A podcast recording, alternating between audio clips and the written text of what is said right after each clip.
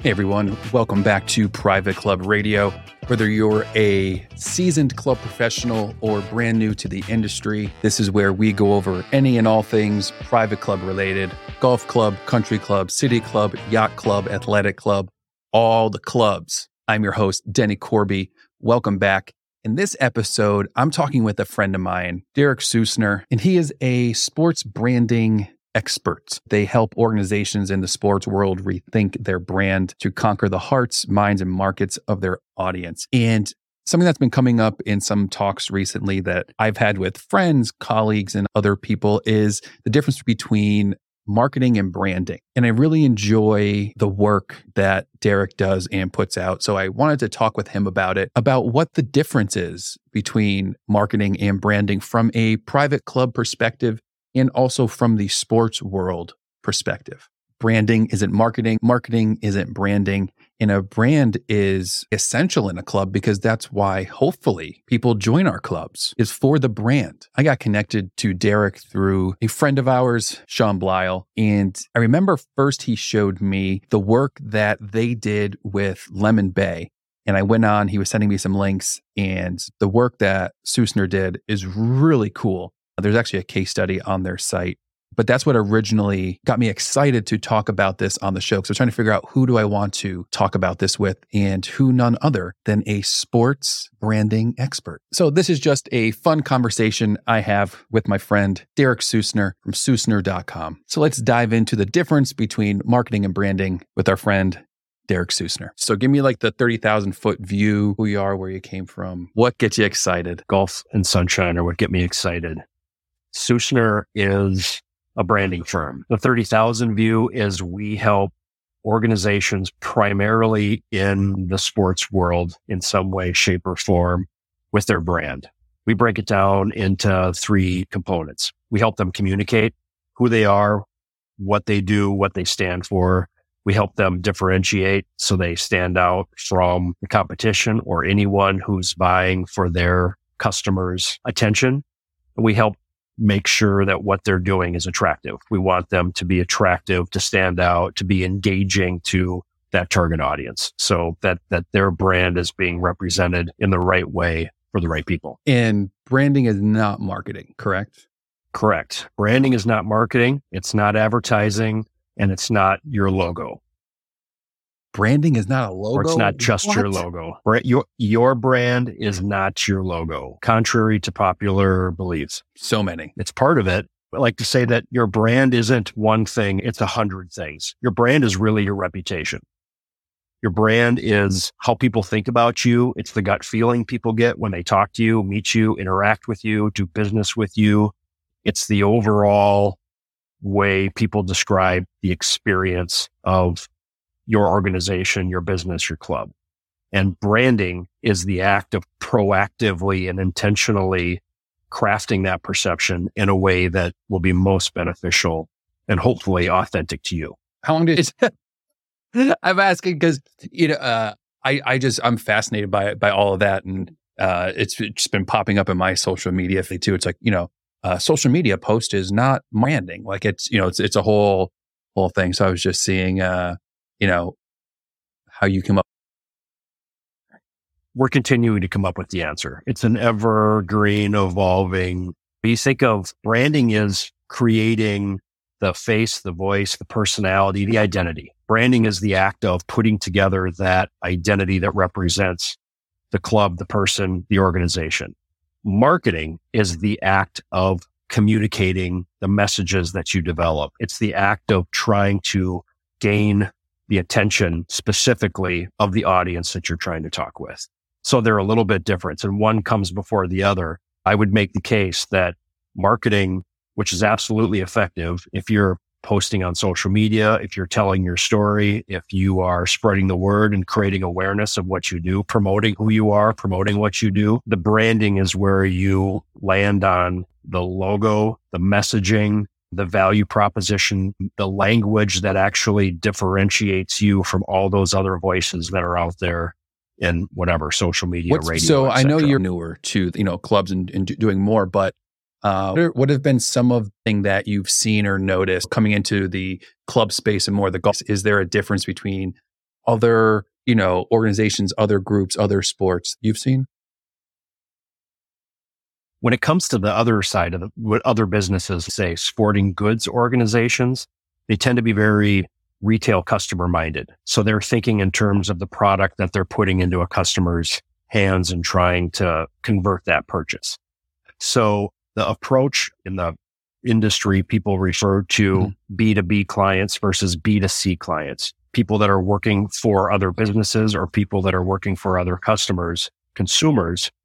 For us, the process is the same. It's a nuance in understanding who it is that you're talking to and what the people that you're talking to want. But the process is the same, the steps are the same, and the problems are generally the same. Clubs are interesting. Sporting goods companies are trying to sell more product. They're trying to get their product to the right people. They're trying to convert sales. A lot of the clubs that we've been talking to recently are healthy. They're full. They have a healthy waiting list. And the couple that aren't full are have no concerns about filling that waiting list because there are people in their industry or in their market looking to join a club. And so many of the other clubs are full. They're like, there's just no problem uh, converting the customers. Their challenge is about one, elevating the experience for the members and telling the story that's going to help that club attract right fit members, especially as they start looking to the next 10 years or so. Most of the clubs that we talk to, when you say, what's your story? What are, what is your club about? They go straight to their history and they tell you how old they are, maybe who the course designer was, if it's a golf club, they tell you all kinds of facts, but very rarely do they get to cultural, like what we are, who, what the spirit of this place is and why you should join. How can you tell if your club is a good brand or not? Which maybe you can like attest to, you know, like what separates a really good club brand from a really, you know, maybe average to a sub average club brand? Or is there a brand that you think does it really, really well?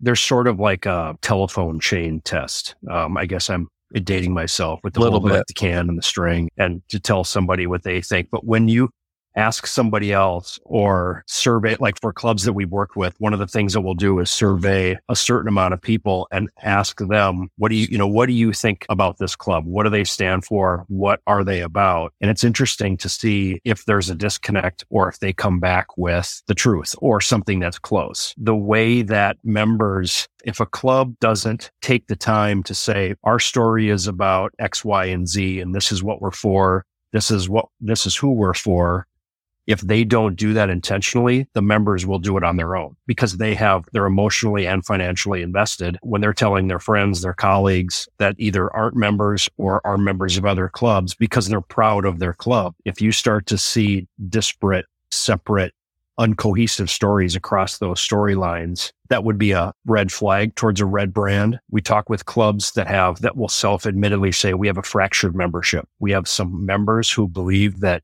this club is heading in this very certain direction. And we have other members that believe we should be doing something different. So when you say there's a misalignment in what the members want, what the members expect, or what the members are there for, that usually points to me that lack of unification, that there's an opportunity to refine, refresh that brand to help bring them all together. What are some of the first steps to building up your existing brand? So, you know, you know, I'm XYZ club. Maybe my branding isn't 100% on point. Is there anything I can do, you know, just as like a, on like a small micro level to just start enhancing that and making that more of a priority?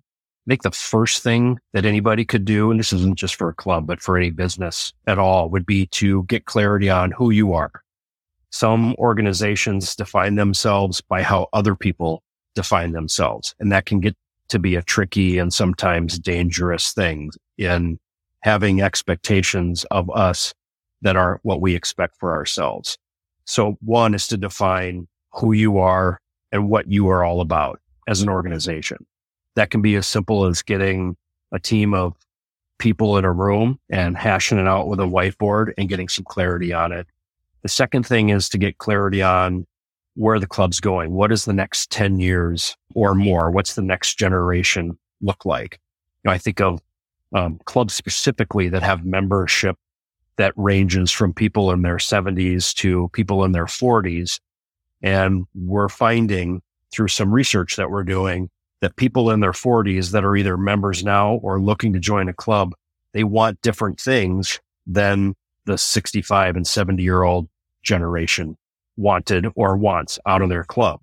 And so the club has an opportunity to decide where are we going? What's that next 10 years look like? I think just those, they sound ethereal. Yeah. We call those like squishy, sort of emotional conversations. Then you can think about how do we message that? What does that look like? Does our logo represent that? One of my favorite, one of my favorite things is when somebody asks, puts their logo in front of me and says, what do you think of our logo? How does this stand up? And while I could judge it on cosmetics or on design principles or on just like personal preference of whether or not I think it's unique, usually my answer is that I don't know because I don't know what your club's about yet. I don't know what you stand for. And therefore, I'm not sure yet if this is telling the story. It's like branding gives you a, a, a feeling. Oh, who was I? Yep. Who was I listening to?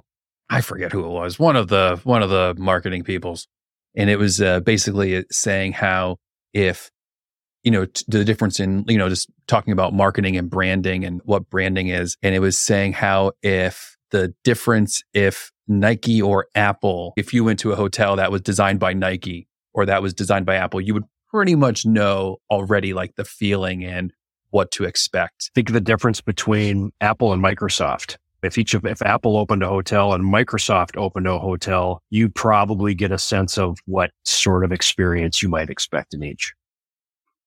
I would just really hope it would just be one giant window with really good Wi Fi.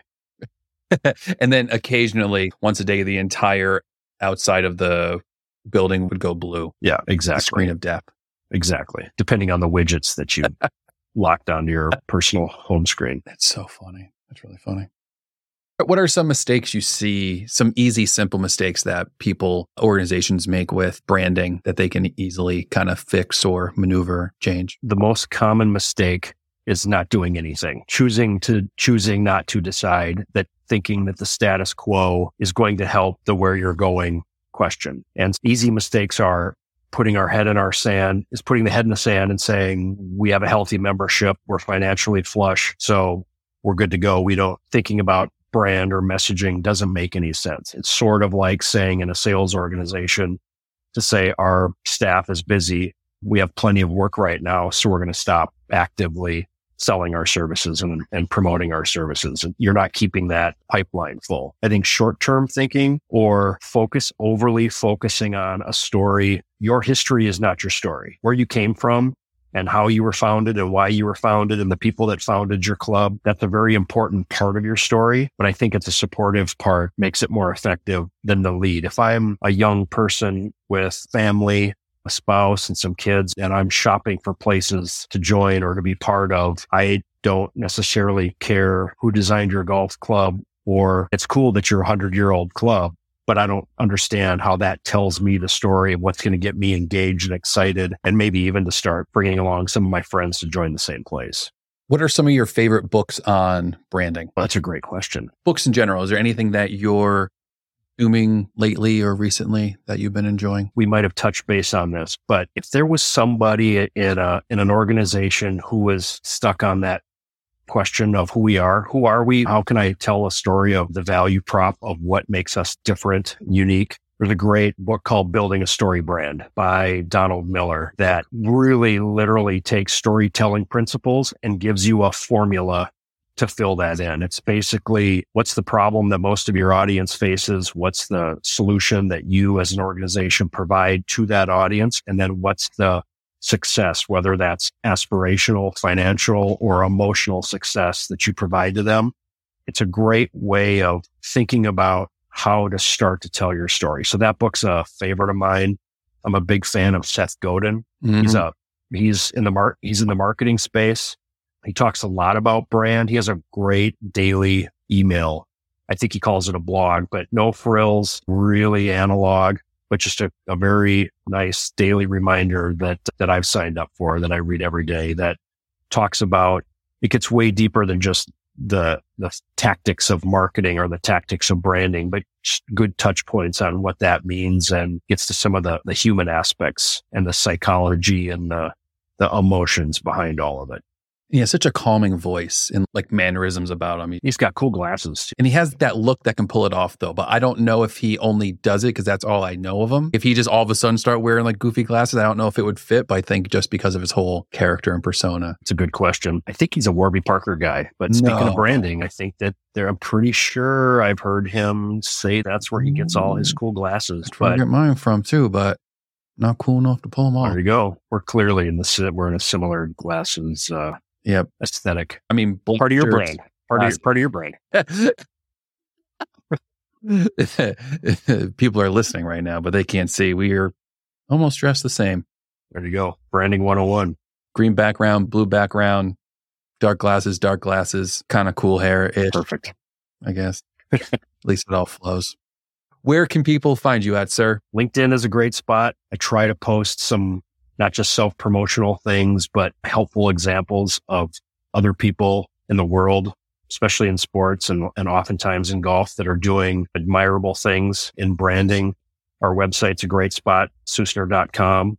You can see some examples of different sports organizations, teams, and golf clubs that we've worked with.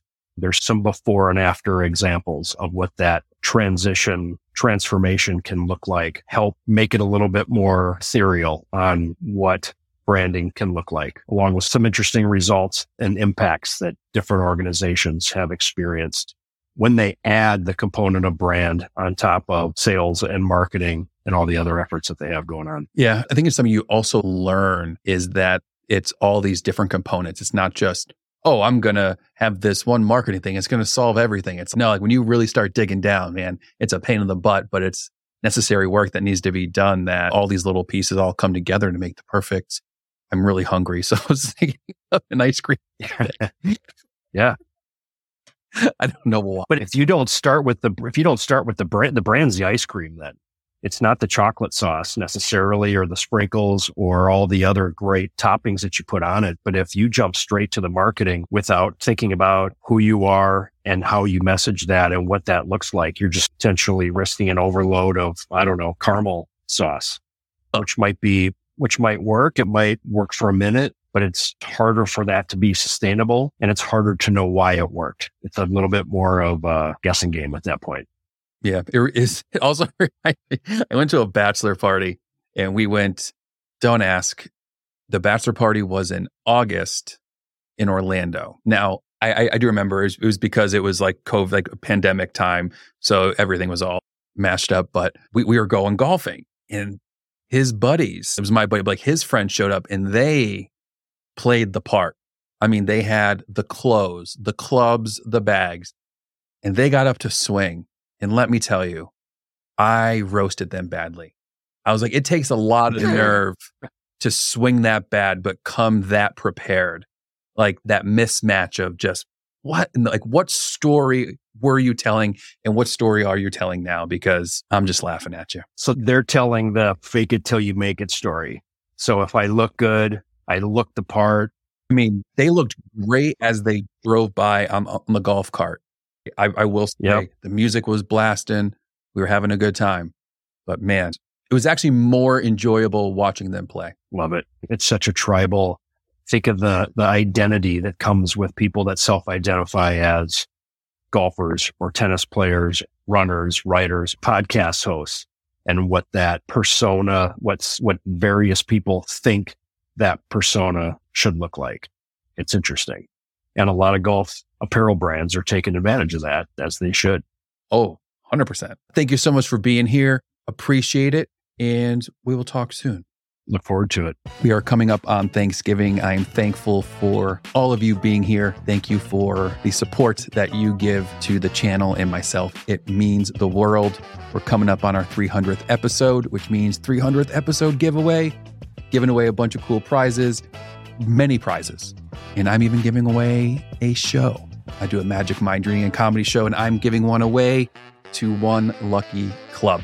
So if you're interested in being in to the prize pool, head on over to privateclubradio.com.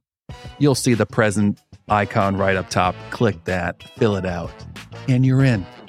Hope you all enjoyed that episode. I know I did. If you are enjoying the content so far, share, a rating, a subscribe, any way you can help share the channel and the content with others who you might find, who you think might find it valuable. We really appreciate. You can learn more about Derek. Like you said, he's over on LinkedIn, Derek Sussner, or head over to sussner.com, S U S S N E R. And if you're interested in learning a little bit more about branding, have a chat with him. He's a really cool guy. I like bringing really cool people onto the show. Really fun people, nice people, enjoyable people, all the people. Until next time, catch y'all on the flippity flip.